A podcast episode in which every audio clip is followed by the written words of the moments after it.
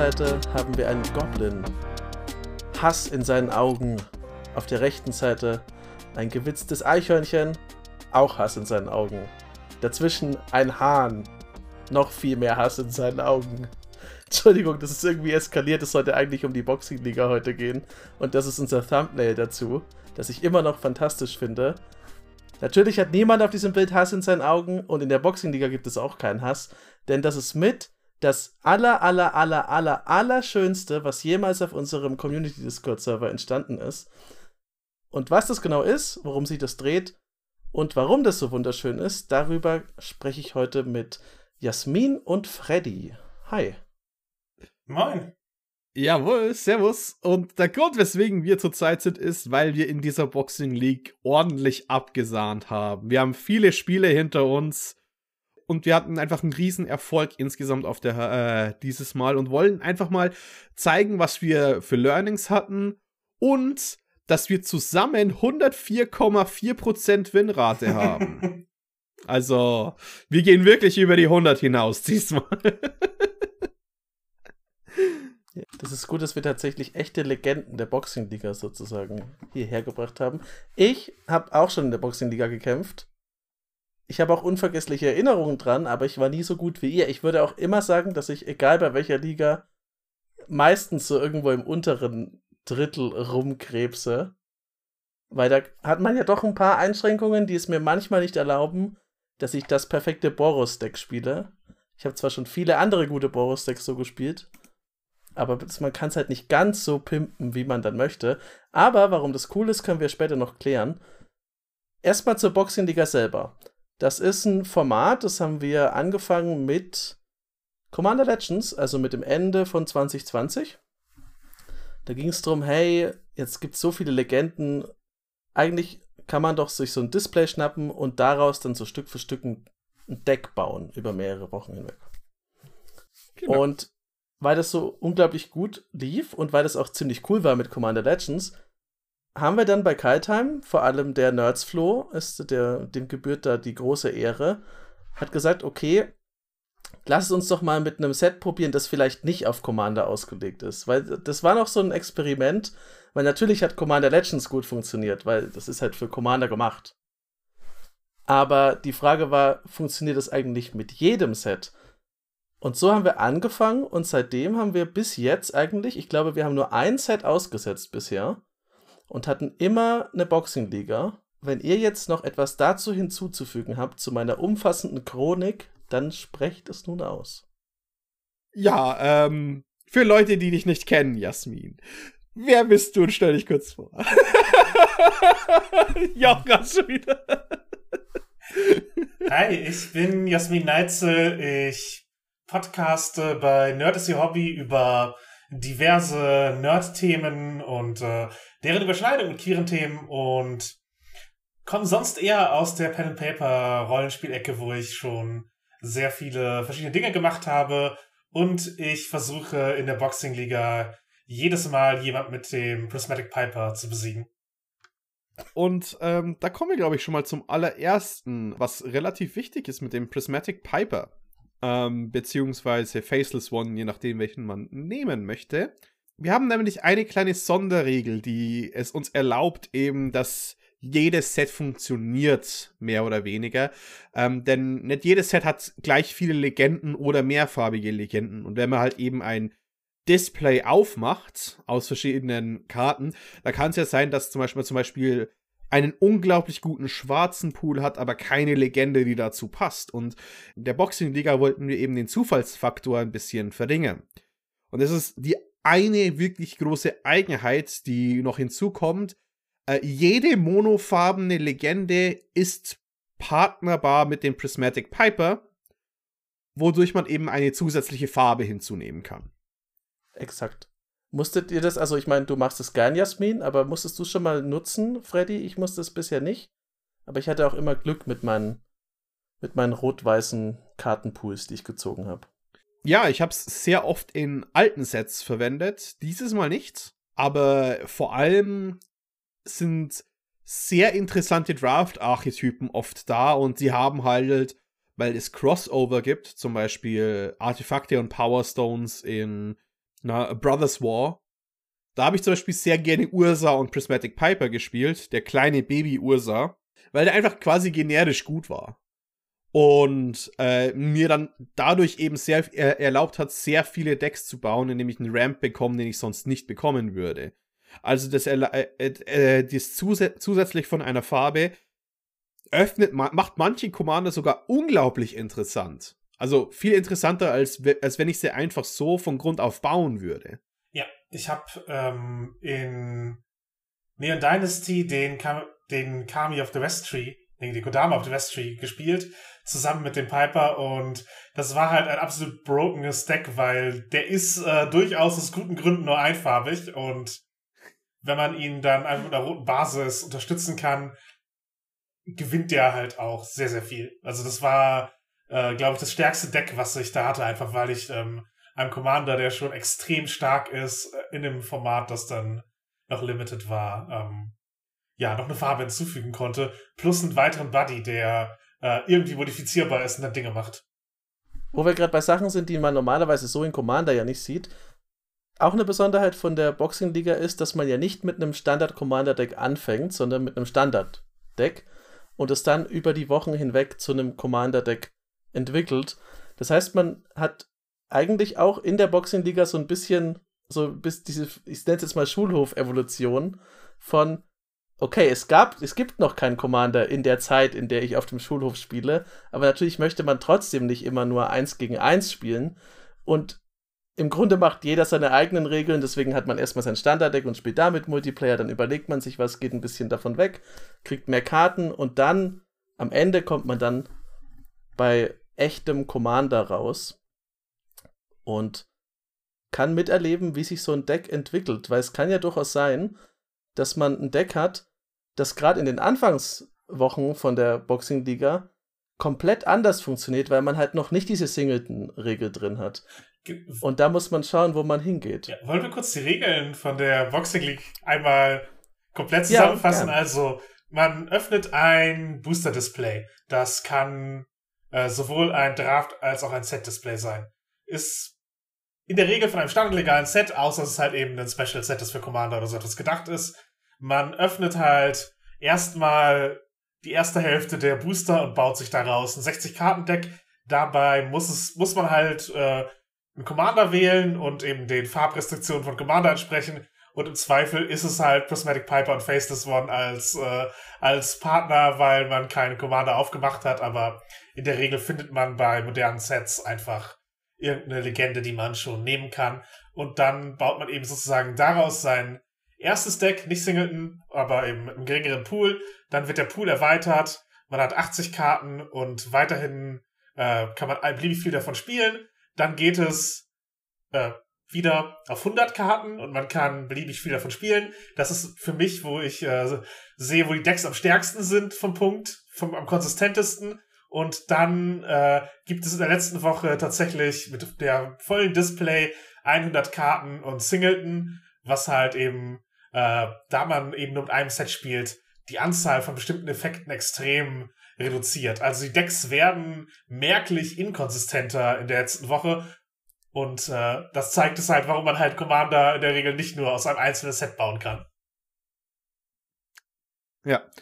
Aber eben dadurch, dass wir die äh, Regel haben, dass in den ersten Wochen einfach auch mehr Karten erlaubt sind, öffnet man sich in Commander durchaus auch manchmal die Pforten von einzigartigen Effekten, die nur auf einer Rare oder Uncommon sind, drei oder viermal zu spielen und sich darum tatsächlich einen Deck zu bauen. Also, äh, ich habe ja, ich habe ja vorhin den Ursa schon erwähnt, den Powerstone Prodigy.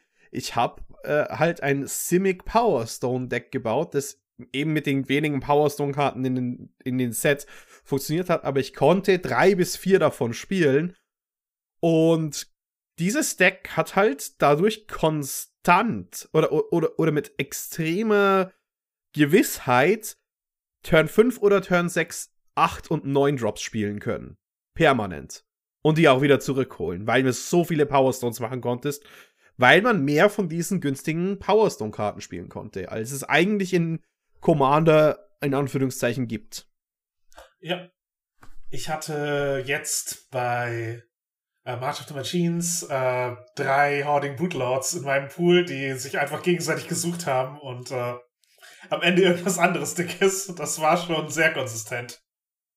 Ich, äh, ich, ich, ich möchte nicht über, darüber reden, was mein Woche 3 Deck war, wo ich auf einer 5-Win-Streak gegangen bin. Mit Doppel Sunfall, Doppel Fiora, Doppel Chandra. Einfach die Mythic-Klatsche schlechthin.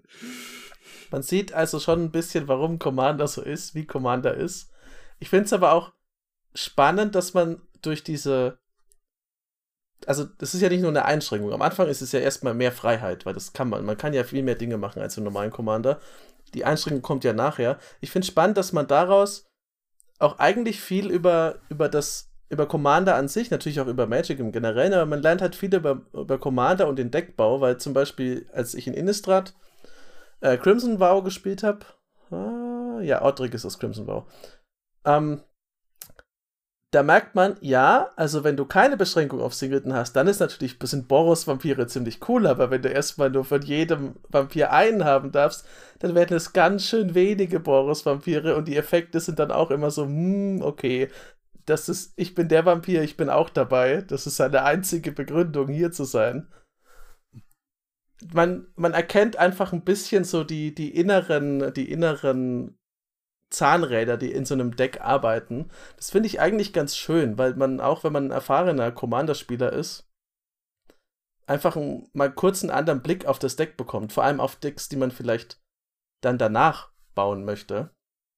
Oder vielleicht auch auf welche, die gerade nicht so richtig funktionieren. Und der Aha-Moment kommt dann, während man in der Boxing-Liga vielleicht spielt und sieht, hm, tja, da liegt also der Hund begraben. Oder jedes beliebige andere Fantasy-Tier. Habt ihr denn, du hast es ja gerade schon gesagt, Jasmin, man kann unterschiedliche Formen von, äh, von Displays nehmen. Habt ihr denn da schon mal für euch Unterschiede festgestellt? Also habt ihr schon mal mit unterschiedlichen gespielt? Also ich meine, es gibt ja Draft und Set Booster. Und also habt ihr da Unterschiede bemerkt und wie haben die sich für euch bemerkbar gemacht? Oder was war da die Essenz, die ihr rausgezogen habt? Ähm, ich, äh, ich fange immer mit einer, einer gewissen Mischung an aus Draft und Set-Boostern, weil ich gerne meine Pre-Release-Kits zusammenlasse und dann halt zusätzlich Set-Booster, wenn mir die Liga gefällt, hinzukaufe, dass ich halt äh, hinzu, damit ich halt irgendwann dort fertig bin. Was ich immer gemerkt habe, ist aber der Trend, dass Draft-Booster am Anfang halt sehr viele der Comments und Uncomments haben, die man eben benötigt, äh, haben möchte, die teilweise auch Standouts sind. Selbst bei den ganzen Set-Booster hat man oftmals nicht garantiert, dass meine Standout-Ankommen äh, öffnet. Also das hatten wir auch in, diese, äh, auch in dieser Liga, dass manche Leute so viele Rares hatten und ihnen hat, äh, hat der Kite-Sale gefehlt, über den ich dann später nochmal reden möchte. Auf der anderen Seite, sobald es in die Singleton-Woche geht, hat natürlich durch, ähm, durch, wie heißt, die, wie heißt dieser Legacy-Slot? ähm, bei Set Booster. Genau, durch, die, durch den Listenslot ähm, entstehen halt auch teilweise echt starke, ähm, echt starke Verbindungen. Und wir haben, wir haben ein gewisses System, also zum Beispiel Draft und Set Booster, dann hat man insgesamt weniger, wenn man die mischt. Also ich habe, also ich habe zumindest drauf verzichtet. Ich glaube, das haben wir noch nicht offiziell festgelegt, wenn man die mischt, was, was dann halt quasi die, die Ratios sind. Aber ich habe immer ein bisschen weniger Set-Booster dazu genommen, um mich ein bisschen auch selbst zu nerven, weil ich weiß, dass Draft-Booster am Anfang ein bisschen stärker sind und Set-Booster später stärker werden. Ja, ich habe bisher nicht gemixt und gematcht, sondern mir einfach ein Display jeweils geholt. Das ist auch günstiger. Das ist gut möglich, ja. Ähm, wenn ich es nicht eh haben will, dann ja, auf jeden Fall. Ähm, nee, die, also es macht schon einen Unterschied. Ich würde auch dieses Muster sehen und natürlich ist die Frage, wie ist das Set konstruiert? Sozusagen, habe ich einen hohen S-Fan von Legenden? Weil wenn ich sehr wenige Legenden habe und die Legenden eben in Rare-Slots äh, konzentriert sind, dann sind Set-Booster deutlich besser, einfach um reinzustarten und äh, überhaupt äh, was Spielbares an Commander zu bekommen. Das ist, also momentan ist das nicht so das Kritischste bei den meisten Sets, aber es, kann, es ist auf jeden Fall ein Faktor, der reinspielen kann. Dann natürlich eben möchte ich die Liste haben. gibt es was aus der, sozusagen, hat die List, habe ich eventuell auch Interesse an den zusätzlichen Karten, die aus den Commander-Sets mit reingesiedelt werden in die, in die Set-Booster eben einfach für die Breite. Und natürlich hat das Set ein Bonus-Sheet. Also sowas wie Brothers War, wie March of the Machines, wie Strixhaven, das kannst du sehr, sehr gut mit Draftboostern spielen, weil du am Ende nicht in der Anzahl ähm, der Karten scheitern wirst. Und natürlich die Frage, ähm, hat das, gibt es das Potenzial, am Ende mehrfarbige Commander zu öffnen, dass ich halt über zwei Farben hinausgehen kann? Weil, wenn, wenn das der Fall ist, sehe ich halt auch eher einen Vorteil in Draftbooster durch die Konsistenz in den ersten Wochen und äh, am Ende werde ich schon irgendwas Gutes äh, zusammenbekommen. Ähm, also ich sehe tatsächlich Draftbooster als äh, das, wenn, sozusagen, wenn ich auf reine Siegwahrscheinlichkeit gehen würde, würde ich wahrscheinlich äh, ähm, eher Draftbooster öffnen als Setbooster, aber Setbooster bieten halt einfach durch mehr Karten mehr Varianz. Ja. Und äh, noch, noch eine kleine Sache, es gibt auch manche Ausreißer, aus denen, äh, ich glaube, Crimson Vow waren die Set-Booster viel stärker, weil es waren immer garantiert zwei Vampire dabei und dir wurde quasi eh ein Vampir-Deck geschenkt, mehr oder weniger, indem du die Set-Booster einfach geöffnet hast, weil du hattest einfach Vampire bekommen, garantiert. Ja, das ist immer ganz witzig, vor allem wenn sich Sets so auch thematisch um bestimmte Kreaturentypen drehen. Natürlich war in Midnight Hunt und Crimson Vow, da waren halt überall Werwölfe und Vampire unterwegs und gar nicht mal. Es gab schon auch andere Decks, weil es natürlich auch immer andere, äh, auch Leute gibt, die auch mal ähm, Booster aus anderen Sets nehmen. Aber gerade bei so thematischen Blöcken, da merkst du, äh, merkt man halt, okay, jetzt ist die Stunde des Tribals gekommen oder irgendjemand schafft es halt, das Tribal so zu brechen, dass man vielleicht ein bisschen besser ist, als einfach nur Boros-Vampire zu haben. Ich bekenne mich schuldig, ich bin der Typ mit nur Boros-Vampire, aber es hat mir auch gereicht. Aber das ist auch ein Punkt. Jetzt, wo ihr schon echt viele Spiele gemacht habt und auch viele Ligen dabei wart, habt ihr denn Unterschiede gespürt oder hat sich das irgendwie rauskristallisiert, zwischen den Sets, also ihr habt ja schon gesagt, es gibt unterschiedlich, äh, also die Sets haben je nach Boosterart und je nach Bonus-Sheet und allem, da gibt es Unterschiede, aber habt ihr die auch deutlich beim Spielen gemerkt? Also ich weiß aus meiner eigenen Erfahrung, dass ich einmal, ah, ich glaube es war bei Theros, da waren Ikoria, äh, waren Ikoria Commander dabei und die Ikoria Commander haben mit meinem, mit meinem, ich hasse Haktos seitdem sowieso, aber haben mit Haktos ganz schön den Boden aufgewischt. Da kann ich mich noch gut dran erinnern. Es hat nicht geholfen, dass, dass Haktos jedes Mal die falsche Zahl genommen hat. Aber das ist eine andere Geschichte. Aber habt ihr da Unterschiede äh, bemerkt? Ich würde sagen, also am nächsten vom Formatvergleich ist die Boxing League am Sealed. Also du kriegst halt einen Pool aus deinem Set rausgeholt, wenn du, wenn du ganz ideal öffnest und alles hast, was du haben willst, ist es am Set Constructed nah dran, aber eigentlich ist es eben, ist es Sealed Deck. Und ähnlich spielt sich das auch, nur dass man halt die, oft die fünffarbige Version, also Kaltheim war Sealed ja total ein fünffarbiges Format und das wär, ist halt in der Boxing League sicherlich nicht der Fall gewesen, weil das, du halt einfach die Commander nicht hast, die diese, die das unterstützen. Also du hast einen, du hast ein Ziel, das dir zwar idealerweise eine Bombe in der Command Zone präsentiert, aber eben nicht die Splash-Möglichkeiten.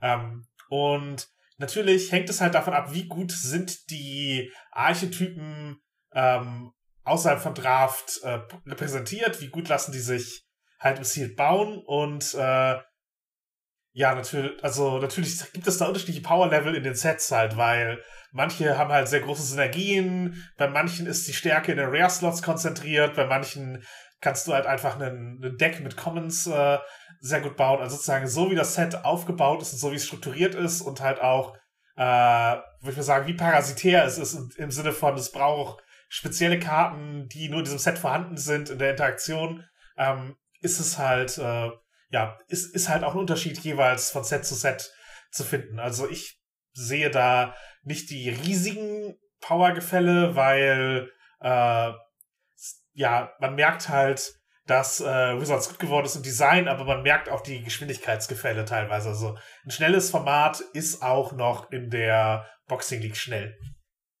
Ja, also ich glaube, der Standouts davon war All Will Be One. Ich glaube, bei Weitem, also da hat Infect sehr viel dazu beigetragen und da waren die Spiele halt extrem schnell, also meistens um die Stunde, genau deswegen, oder eine Stunde 30 ist, glaube ich, der Durchschnitt irgendwie sowas.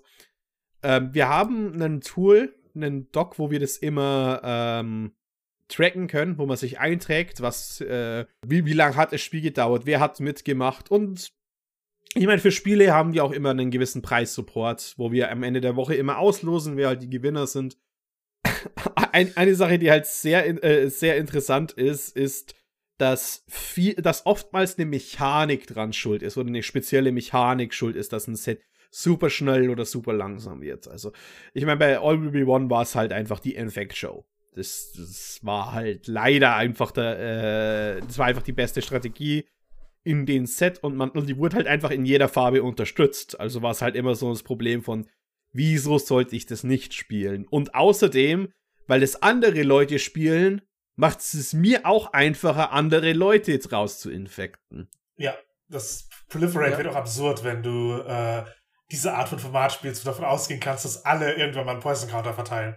Ja. Aber ich finde das eigentlich echt schön, weil das ein bisschen, dadurch, dass es auch zeitlich eng begrenzt ist, eigentlich, die Boxing-Liga, also nicht eigentlich, die ist eng begrenzt, kann man einfach mal, also es gibt Dinge, die bricht man vielleicht aus persönlichen Gründen nicht auf. Zum Beispiel, wenn man kein Schwarz spielen will, dann findet man eventuell keine richtigen Commander, aber. Äh, ja, es ist im Limited auch, weißt auch ein, also im Limited halt eine, eine Einschränkung, die dir das Spiel, glaube ich, bis zu einem gewissen Grad verdirbt, wenn du dich da nicht sozusagen, man muss halt auch sein, hat, seinen Pool spielen.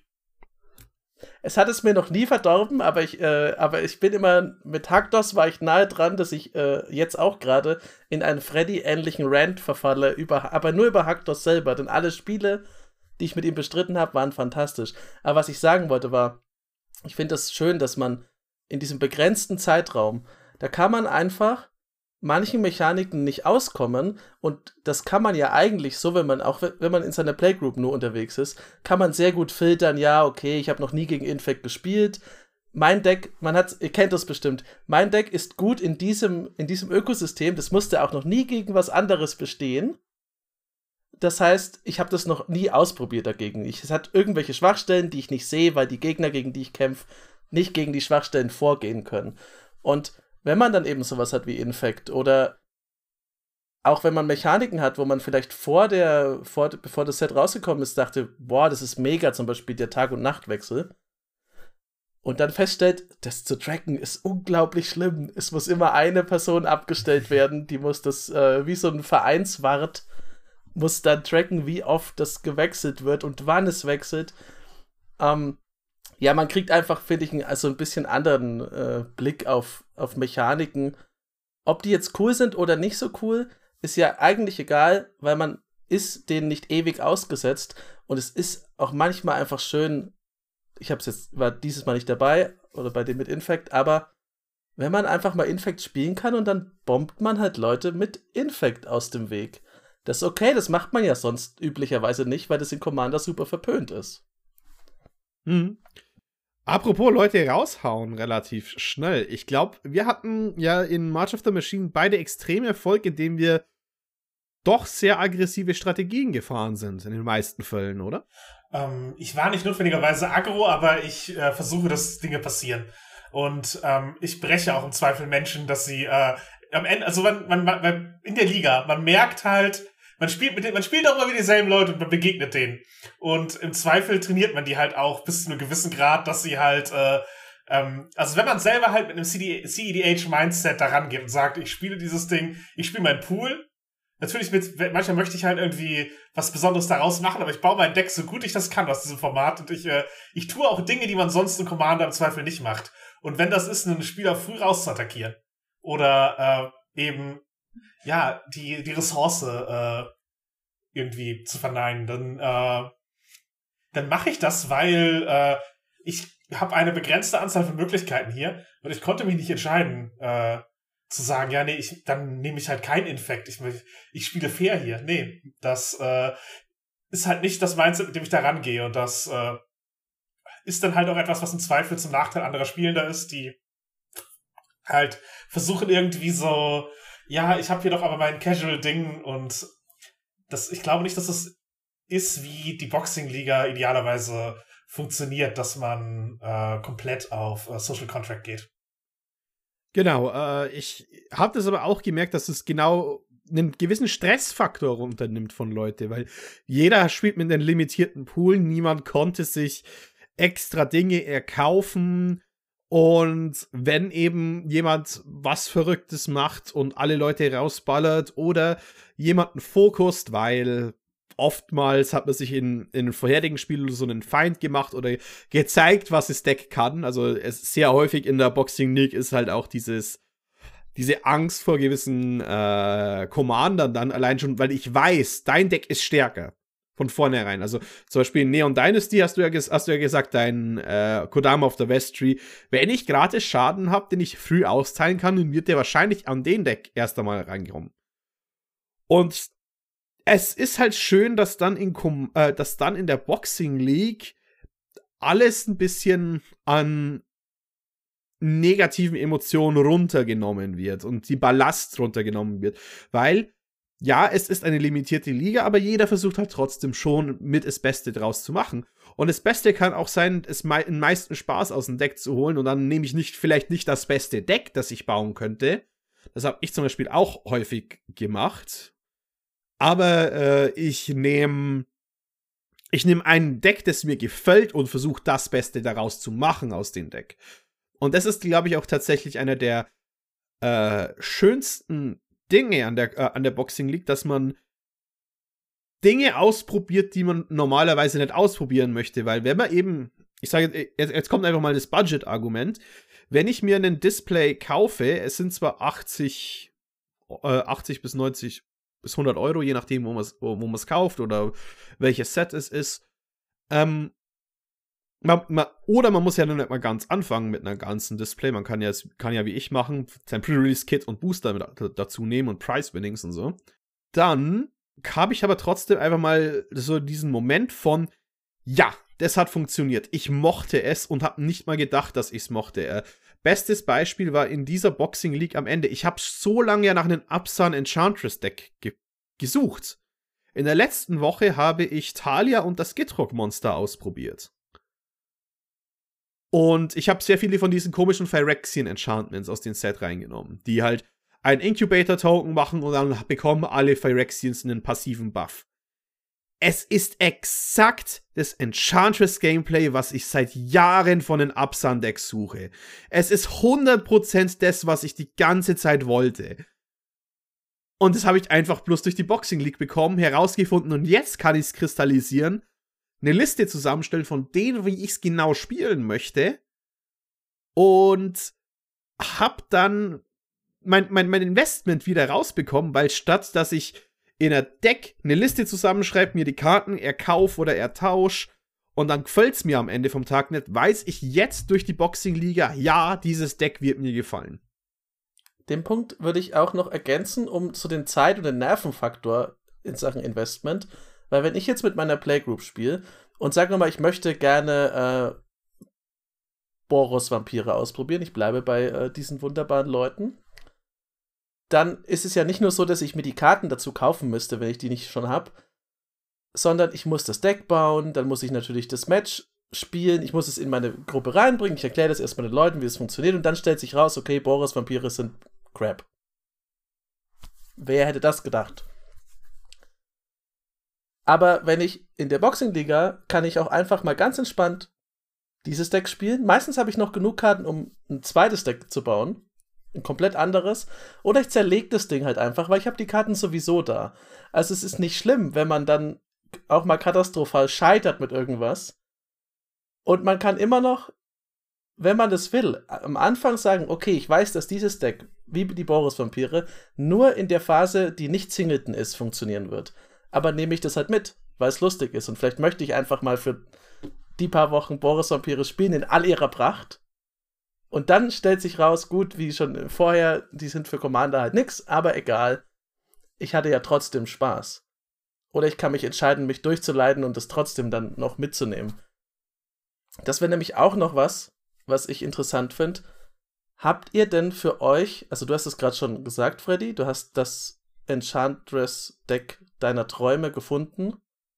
Aber Jasmin, wie sieht's bei dir aus? Hab, hast du schon mal ein Deck aus der Boxing-Liga mitgenommen und gesagt, okay, das behalte ich jetzt, das verändere ich. Meist muss man ja trotzdem anpassen, aber das möchte ich behalten, das hat mein Herz erobert. Ich glaube nicht tatsächlich eins zu eins. Ich muss mal gerade.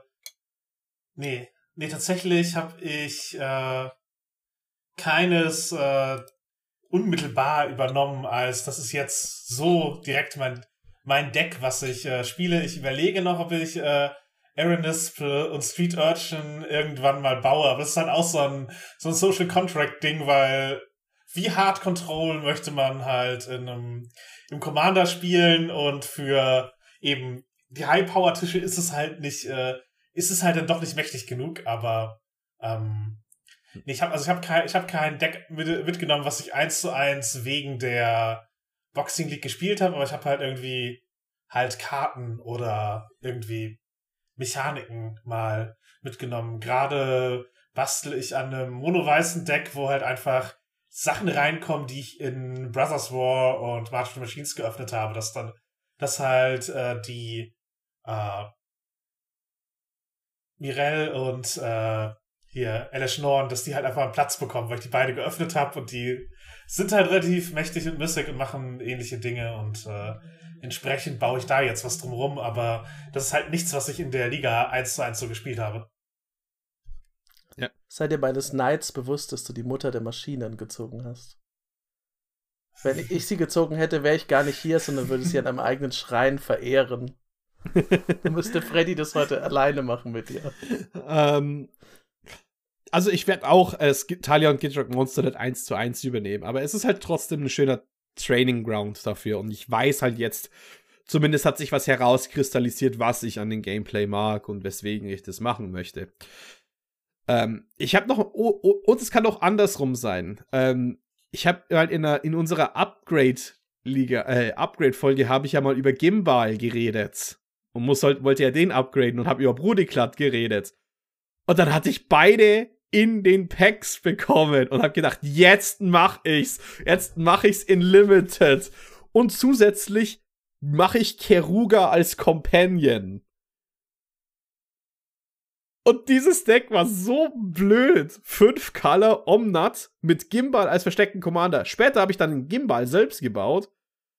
Und es war einfach ein, ein Heidenspaß. Und damit habe ich, zwei, äh, hab ich zweimal den Damage-Rekord diese Liga gebrochen. und, ein, und ein drittes Mal wurde mir verwehrt. Und ich meine, nicht den Damage-Rekord dieser Liga, sondern von allen Ligen. Und in der nächsten Woche nochmal.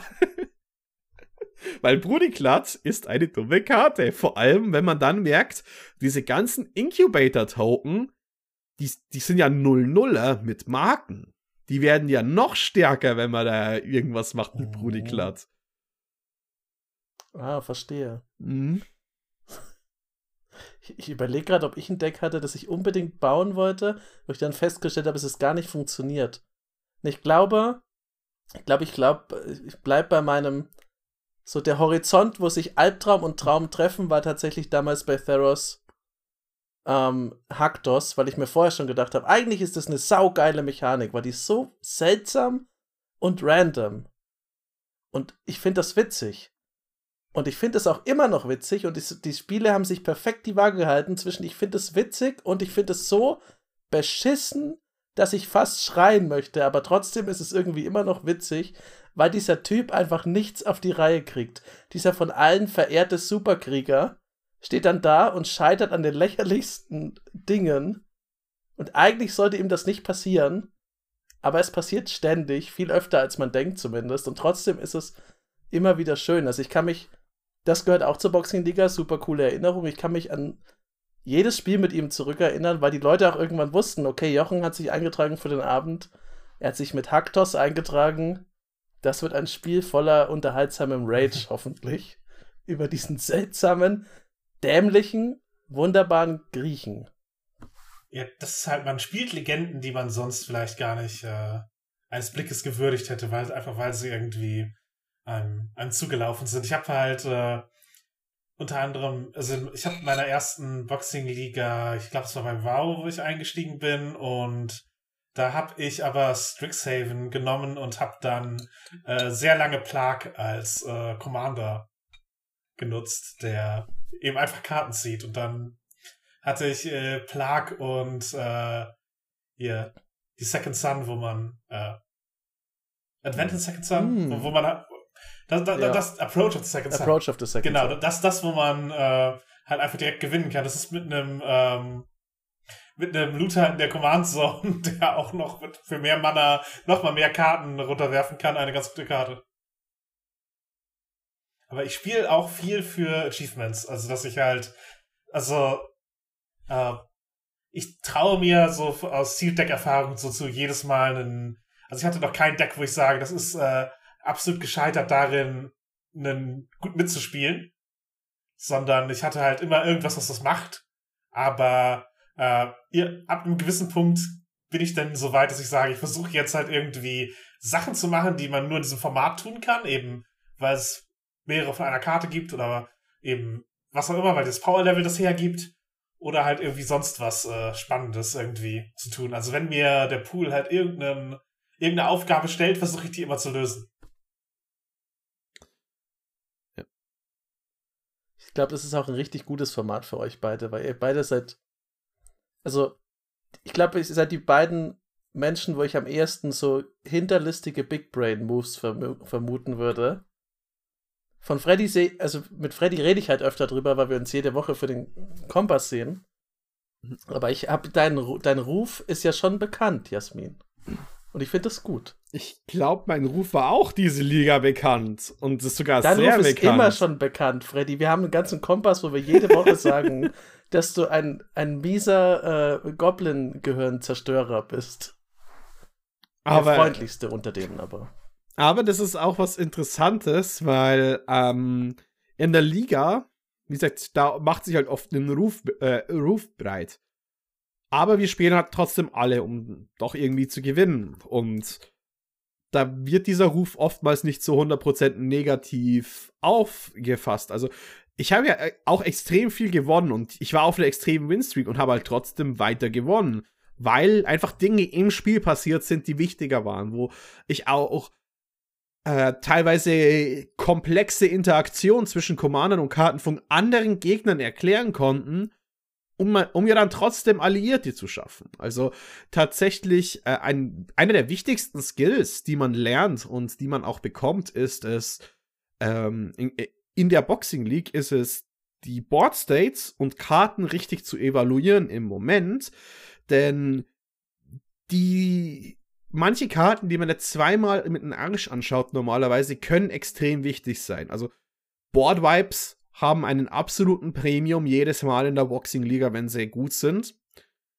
Und noch wichtiger sind sowas wie Evasion mein letztes Spiel habe ich komplett dank Vigilance gewonnen, weil alle meine Phyrexien hatten Vigilance die ganze Zeit. Das hat im Spiel, hat es mir erlaubt, etwa 80 Schaden an die Gegner zu machen. Über den ganzen Spielverlauf. Oder der Kite Sail. Ein Equipment, was zwei Mana äh, kostet, für zwei zum Equippen, plus eins plus null und Flying gibt. Oder es kostet nur eins zu equippen, ich weiß gerade nicht genau. Nee, das Deswegen, schauen wir nach, zwei, während zwei. du erklärst. Okay. Genau das war eines der Karten, einer der Comments, die tatsächlich am meisten Druck ausgeübt hat und Spiele beenden konnte, dieses Format. Es war eine Premium-Karte. Du würdest Rares austauschen für die Karte. Einfach nur, weil es so wichtig war, Schaden an den Mann zu bringen. Und das hat halt, äh, hat halt der Kitesale einfach sehr schön gemacht und das für so gut wie jeden. Genau, das würde aber nicht in jeder Boxenliga machen, aber eben in diesem Format, was zu Groundstalls geneigt hat, war es eben exakt die richtige die richtige Karte im richtigen Zeitpunkt. Und sowas lernt man halt auch über die Zeit, was die, sozusagen, welche Karten sind hier gerade überdurchschnittlich gut, welche Effekte sind in diesem Format das ähm, Besondere. Und ja, das, das Board States Lesen ist auf jeden Fall ein Ding. Und auch ähm, die Bereitschaft, Deals zu machen. Also, gut, ich bin da auch, ich glaube, überdurchschnittlich bereit, äh, das zu tun, aber ähm, es ist halt hilfreich, wenn man also man muss jetzt auch nicht die ganze Zeit versuchen zu sagen, nein, ich bin nicht die Bedrohung, wenn man ganz offensichtlich vorne liegt. Das ist halt, das ist nicht, wie man spielen sollte. Aber halt sowas wie, sowas wie zu sagen, so ja klar, ich, äh, ich sehe gerade, da drüben ist, ich, ist die größere Bedrohung und äh, ich würde da sozusagen, lass uns doch was machen, aber sozusagen, wenn ich das tue, möchte ich irgendwas dafür.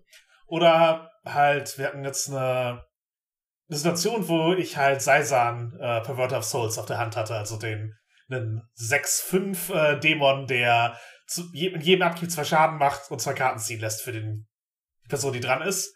Und ich habe halt gesagt, ich habe die auf der Hand, ich kann die spielen. Und äh, oder ich spiele, was euch allen anderen schadet. Der, und, äh, ich, meine einzige Bedingung ist, ich möchte auch zwei Karten ziehen. Hat ein anderer Spieler gesagt, der komplett ausgetappt war und also ein leeres Board hat. Nee, du warst es nicht. Du hast.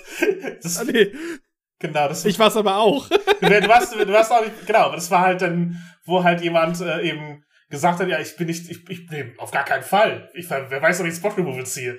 Und das hat mir, also zum einen habe ich gelernt, okay, Saisan ist ihm Spot Removal wert, um den anderen Leuten Karten zu denyen. Und er hat, er hält es für wahrscheinlich genug, eins zu ziehen. Er hat keins auf der Hand, sonst würde er es nicht so sagen.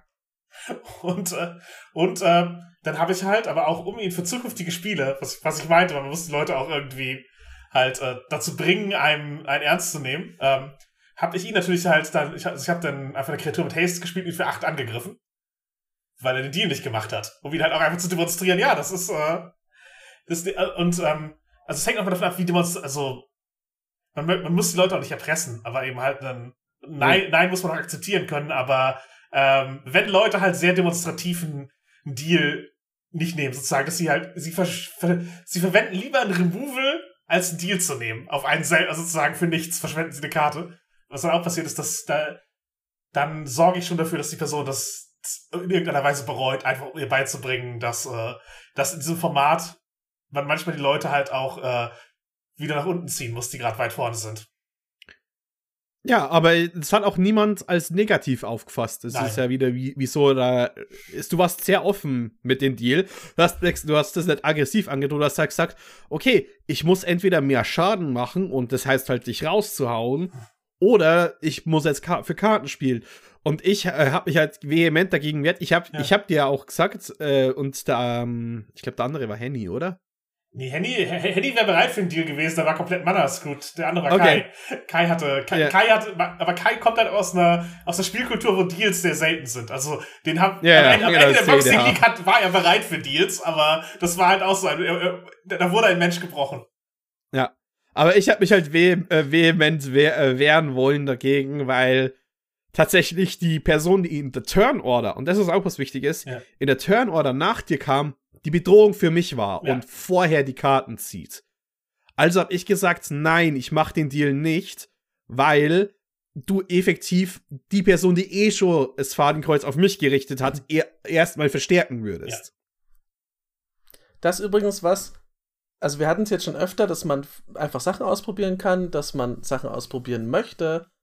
Das ist so ein bisschen so, ich würde die Boxing-Liga so ein bisschen als einen kleinen Schmelztiegel bezeichnen für alle Sachen All Things Commander, weil, wie du gesagt hast, Jasmin, manchmal kommt man vielleicht aus einer Gruppe, wo keine Deals gemacht werden. Da wird einem das schon beigebracht, auf die freundliche oder andere Art. Vielleicht kommt man aus einer Gruppe, wo kaum Aggro gespielt wird. Dann kann es sein, dass man halt mal lernt, wie die Goblins klatschen können. Also, man sieht ganz viele Aspekte, die man dann für Commander auch einfach, man muss sie ja danach nie wieder spielen, aber man kennt sie zumindest. Das ist, was ich vorhin mit Infect meinte.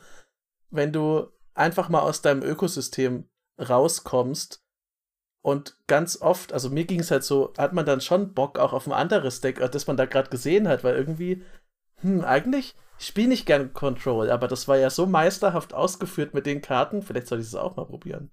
Ich weiß, in meinem Fall wäre da- das hier das Problem, aber ich habe noch eine Frage, so in Richtung Ende. Wie wird denn gespielt? Also, da wir alle ja in unterschiedlichen äh, Richtungen Deutschlands verstreut sind, oder nicht mal nur Deutschlands, es sind ja auch äh, Menschen aus dem nahen Ausland dabei. Wie wird gespielt? über Spelltable und auf unserem Discord. Ähm, wir haben extra eine Suchfunktion auf, der, äh, auf dem Discord, wo man sich für die Boxing Liga anmelden kann. Und dann wird man gepinkt, wenn Leute nach Boxing League Spielen sucht oder allgemein werden da dann äh, äh, Suchen relativ offen gehandhabt in diesem Chat. Und tatsächlich gespielt wird einfach über äh, das über Spelltable, wo man auch einfach mit einem Handy mittlerweile äh, als Webcam oder wenn, wenn man kann, sonst keine Webcam hat, spielen kann. Ähm, und, und das war's eigentlich schon. Also äh, die, zwei, die zwei Dinge helfen. Man organisiert eine Zeit, man, wer auch immer spielen möchte, die Gruppe. Danach wie, nach, macht man macht halt meistens eine Person das Spiel auf mit einem Bot und dann jede Person, die halt eingeladen ist, macht halt einfach den Link auf den sie, äh, auf die Einladung und äh, sind dann schon im Spiel, äh, Spiel drin. Genau, am Ende wird das sozusagen die Statistik des Spiels vermerkt in der in der Google Docs Tabelle, um halt äh, am Ende sagen zu können, ja, ich hatte aber, ich habe vielleicht nicht die höchste Winrate, aber ich hatte 13 Kills oder eben, ich hatte aber den höchsten Schaden als, als solche Dinge werden. Oder immer First Blood zum ja. Beispiel, was ja auch sein kann, was ein eine gute Trophäe ist für manche Leute. Oder 10 von 13 Spielen, auch immer nur, nur 8 gewonnen hat, den Most Damage gemacht. Ja. das übrigens, ähm, das haben wir glaube ich noch nicht gesagt, also wenn man keine Zeit hat, okay, das kann ja mal vorkommen. Man ist schon immer angehalten, dass man auch mindestens ein Spiel spielt pro Woche, weil natürlich das, äh, wenn ihr mitmacht, das ist ja auch zu eurem eigenen Wohl. Ihr wollt ja auch spielen. Ja. Und ich muss sagen, immer wenn ich an der Boxing-Liga teilgenommen habe, habe ich auch so viel gespielt wie sonst nie. Weil man ja auch ein bisschen bequem ist und auch mit seiner Playgroup, dann trifft man sich halt, wenn alles perfekt ist, wenn alle Sterne in einer Reihe stehen, keiner irgendwie ins Gym muss oder sonst was oder ins Kino und dann kann man Magic spielen. Und wenn man aber sagt, okay, ich möchte dieses Spiel, dieses eine Spiel pro Woche mindestens haben, dann findet man meistens in den Verabredungen mit den anderen Teilnehmern raus, dass man ja, okay, vielleicht spiele ich, also ich brauche das heute, dann habe ich schon mal, habe ich schon mal mein Spiel. Dann siehst du aber, ja, irgendwer kann vielleicht am Donnerstag erst noch wieder und dann, hm, habe ich auch noch Zeit. Komm. Das Deck ist cool, der Typ ist cool, die, die Typin, die Person ist cool da spiele ich einfach nochmal mit. Wie gesagt, ich hatte noch nie so viele Spiele in so kurzer Zeit wie in der Boxing-Liga, weil der Anreiz auch da ist, dass man einfach auch mal mit einem suboptimalen Deck antritt und Leute klatscht. Ja. Vor allem die Chance ist auch besser, wenn man jetzt, äh, wenn man jetzt das optimierteste Deck hat, tatsächlich hier zu gewinnen, weil äh, Dinge wie Politik, richtiges Threat Assessment einfach viel mehr Wert haben. Also es hat immer viel Wert in Commander, aber hier wird man halt noch direkter belohnt.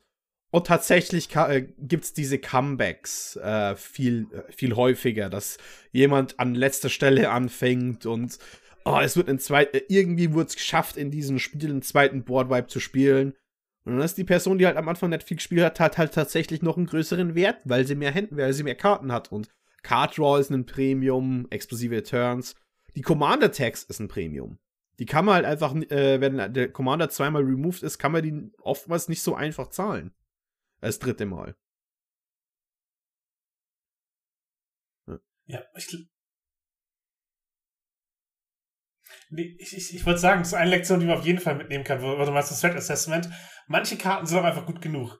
Dass, dass man halt eben auch der, der, man kann auch den zweitbesten Effekt spielen von irgendwas, wenn man ihn, wenn man ihn liegen hat oder wenn man, wenn er irgendwie aus Flavor ins Deck passt, oder man äh, ja einfach das, äh, das gerade möchte, dann äh, sozusagen, wenn, wenn er einfach so die, die Basics tut, dann kann man den auch einfach spielen und äh, eventuell sorgt es halt dafür, dass man weniger als Bedrohung wahrgenommen wird. Ja. Und ich meine, gut genug ist eh manchmal das Lustige, weil dann kommen teilweise die lustigsten Karten-Choices zusammen. Zum Beispiel spiele ich in meinem Mono Grün Titania mittlerweile den Bücherwurm weil der mich in Strixhaven so überzeugt hat als Nummer 8 Drop. Ja, ja. Also, ich habe eine Karte, die ich auf jeden Fall mitgenommen habe aus der Boxing-Liga, ist das Strixhaven Stadium. Das ist halt, äh, also einfach ein extrem guter Mana-Rock, weil eine Siegbedingung in deiner Mana-Basis rumliegen zu haben, äh, wo du eh irgendwie Ramp spielen willst, ist das so gut. Und es macht halt wirklich äh, Go White nochmal äh, deutlich attraktiver mit äh, irgendwelchen Kleinkram, zum Beispiel Goblin Tokens anzugreifen. Das freut mich, dass du das erwähnst. Das war einer, eines meiner Spielpicks in dem Spiel oder Exit zu Strixhaven. Wer mochtest du? Wolltest du es nicht, Freddy oder Fritz? Ich Weißt war dagegen. Weil es jetzt so gut ist? Nein. weil ich, weil ich das, ich bin jemand, der oft gegen Tracking-Dinge ah. äh, ist, also die zu individuell tracken, weil ich nämlich häufig wird sowas vergessen und das Rewinden mag ich überhaupt nicht. Und das war auch, das ist auch der Grund. Es war gar nicht wegen der Spielstärke, es war hauptsächlich das ganze Tracking mit der Karte. Ja, es, es, es, es bringt Mental Load rein, das ist richtig, aber im Grunde ist es eigentlich ein Würfel, der hochgedreht wird oder runter. Aber ja, muss, natürlich, man muss sich an die Trigger erinnern, das ist, äh, das ist richtig. Ja. Jetzt habt ihr schon zwei Sachen genannt. Ich glaube, ich, äh, also das war ja schon mal ganz, äh, ganz aufschlussreich.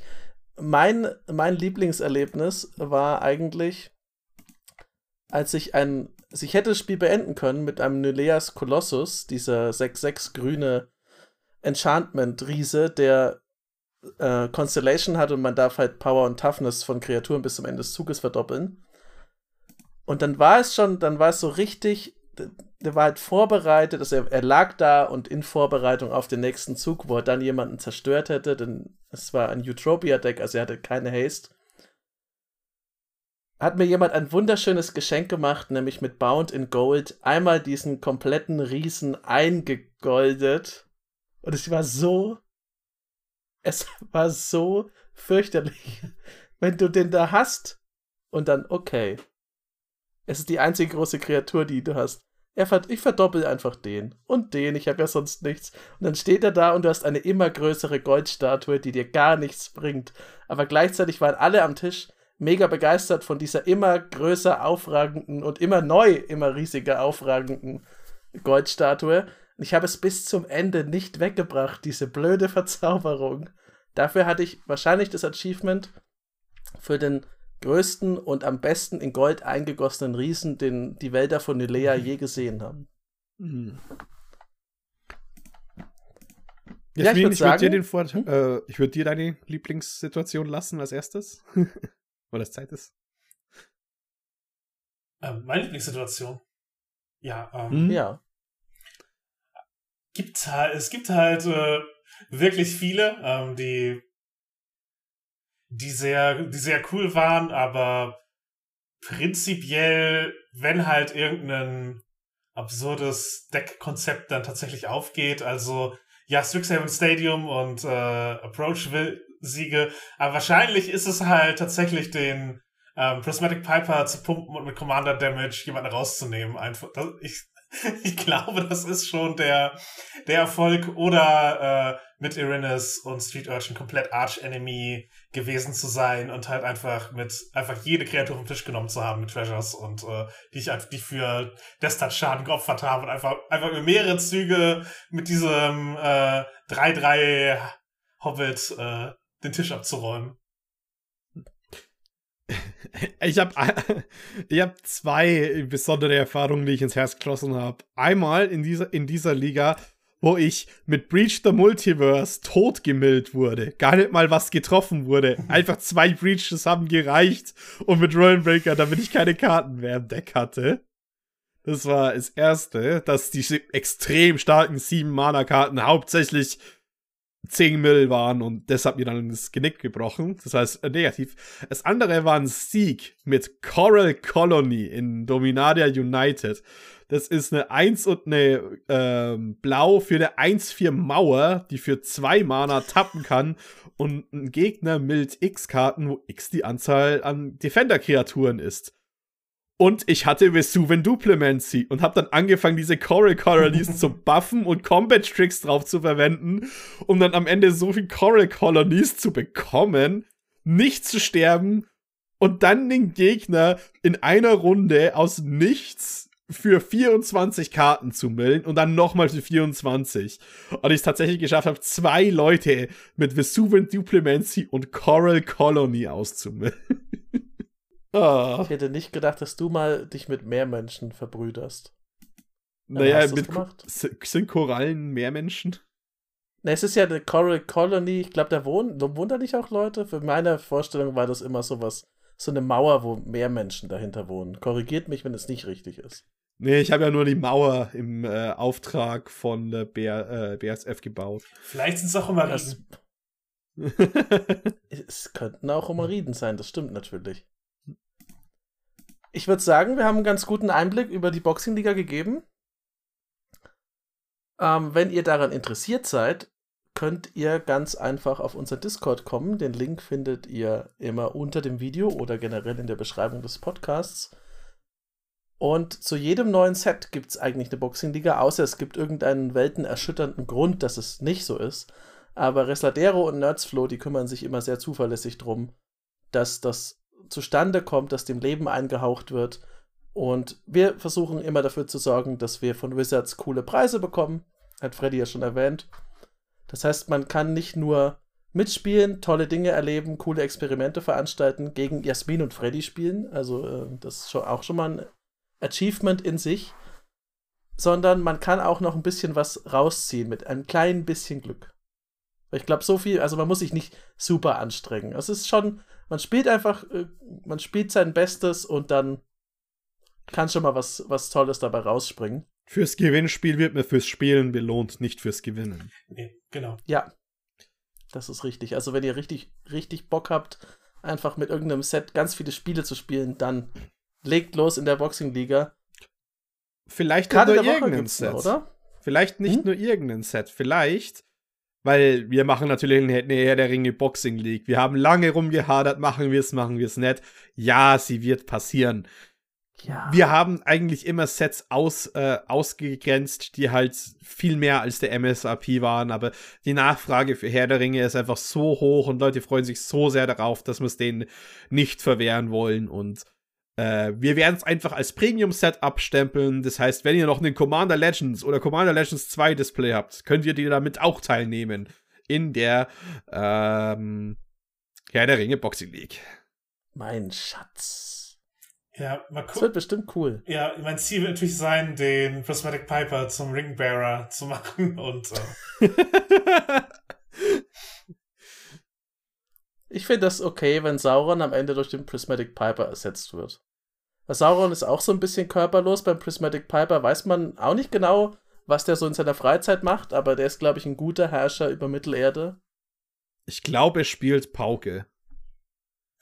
Es, es wäre möglich, dass er das tut, aber ich weiß auch nicht, ob das in seinem Lebenslauf als Herrscher über Mittelerde zu oberst stehen würde. Dass er das macht. Ja. Yes. Zum Abschluss gibt es immer eine Karte der Woche. Und danach erfahrt ihr nochmal, wo ihr Jasmin finden könnt.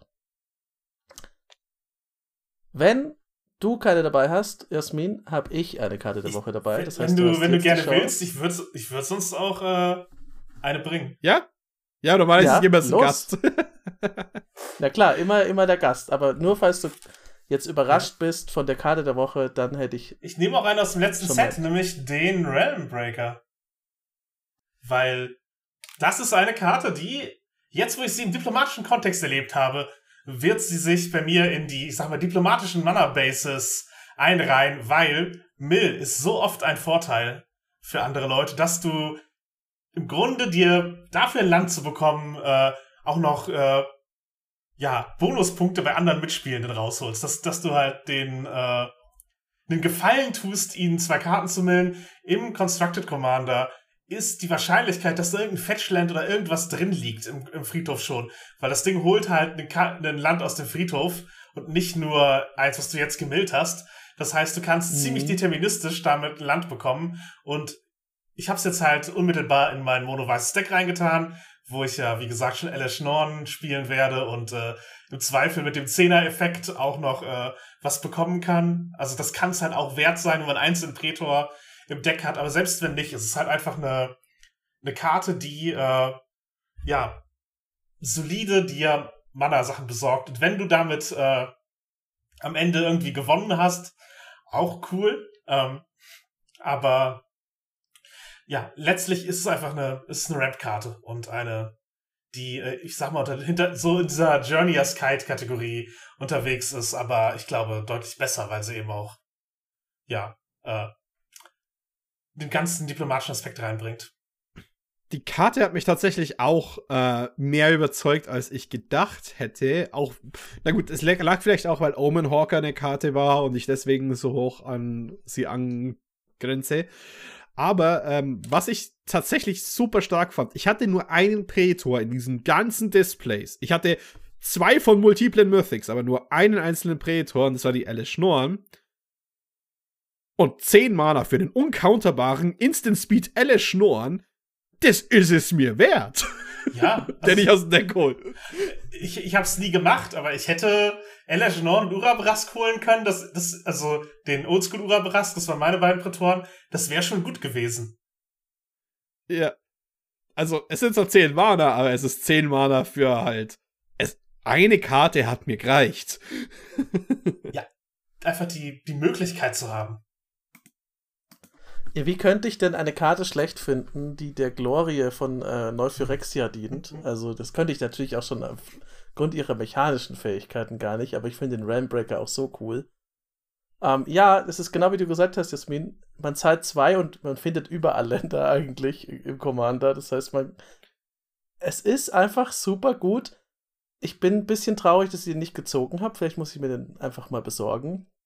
Und ja, auch da wieder gebe ich dir vollkommen recht Mill ist für viele Personen ein absoluter Anreiz, ein temporäres Bündnis mit dir zu schließen oder zumindest es dir nicht übel zu nehmen, wenn du das machst, weil es hier genügend Leute gibt, die genau auf sowas setzen. Und für zwei kann man schon mal jemanden einen Gefallen tun und sich ein Land holen, finde ich. Also das ist eine, eine sehr günstige diplomatische Option. Außerdem, wenn der liegt, bist du sicher, dass du Vampiric Tutor spielen möchtest jetzt oder Mystic Tutor? Das das stimmt allerdings. Das ist auch lustig. Ja, Scry ruinieren, hervorragend. Das, äh, also es gibt da ganz andere Möglichkeiten. Oder, also wenn man ein bisschen böswilliger spielen will, dann spielt man natürlich irgendwie äh, Field of Desolation oder Strip Mine oder sowas und sucht und äh, legt sich das Land, das man haben will, den Friedhof. Stimmt, das kann man machen, ja. ja. Deswegen ist es ein Achievement, gegen Freddy und Jasmin zu spielen in der Boxing-Liga. Bin mal gespannt. Ich würde es feiern, wenn ihr beide Sauron äh, kriegt bei, in der Herr der Ringe Boxing Liga. Welche der zehn Versionen? es ist vollkommen egal. Es geht nur darum, dass es Sauron ist. Ich bin eindeutig Team Sam, wenn ich da die von der Boxing Liga hatte. Ich bin. So, sorry, ich, mu ich muss leider Hexen King von Angmar spielen mit Prismatic Piper. der ist monoschwarz. Ja. Sorry. Was ihr genau spielt, könnt ihr dann rausfinden, wenn ihr in der Boxing-Liga mitspielt. Wie gesagt, Link zum Discord findet ihr unten. Schaut vorbei, da kann man, auch wenn gerade keine Boxing-Liga ist, kann man super coole Spiele spielen. Man kann sich beraten lassen, was Deckbau angeht. Man kann diese Personen hier alle treffen. Und auch Fritz, auch wenn er momentan äh, nicht da ist, den kann man da auch äh, Sachen fragen, wenn man möchte. Ihr findet uns auch noch auf Twitter unter edh-kompass und unter Commander Kompass auf Instagram und auf TikTok. Wenn ihr da mal vorbeischauen wollt. Und Jasmin findet ihr auch im Netz, denn Nerd ist ja bekanntlich ihr Hobby, habe ich gehört. Genau, Nerd ist ihr Hobby ist der Podcast und findet ihr überall, wo man Podcasts finden kann. Bei Twitter bin ich auch als The Worst RPG. Ja. Ich muss dir das Kompliment machen, du bist eine hervor. Ich kenne wenige Personen, die so nett sind und gleichzeitig so fiese Gigabrain-Moves bringen können. Ja, du hast zwei davon. ja, das ist. Du und Freddy, ihr seid, glaube ich, ja, das ist so die All Hail to the New Overlords. Ja. Dann macht's gut. Bis zum nächsten Mal. Ciao. Bis dann. Ciao. Bye. Tschüss.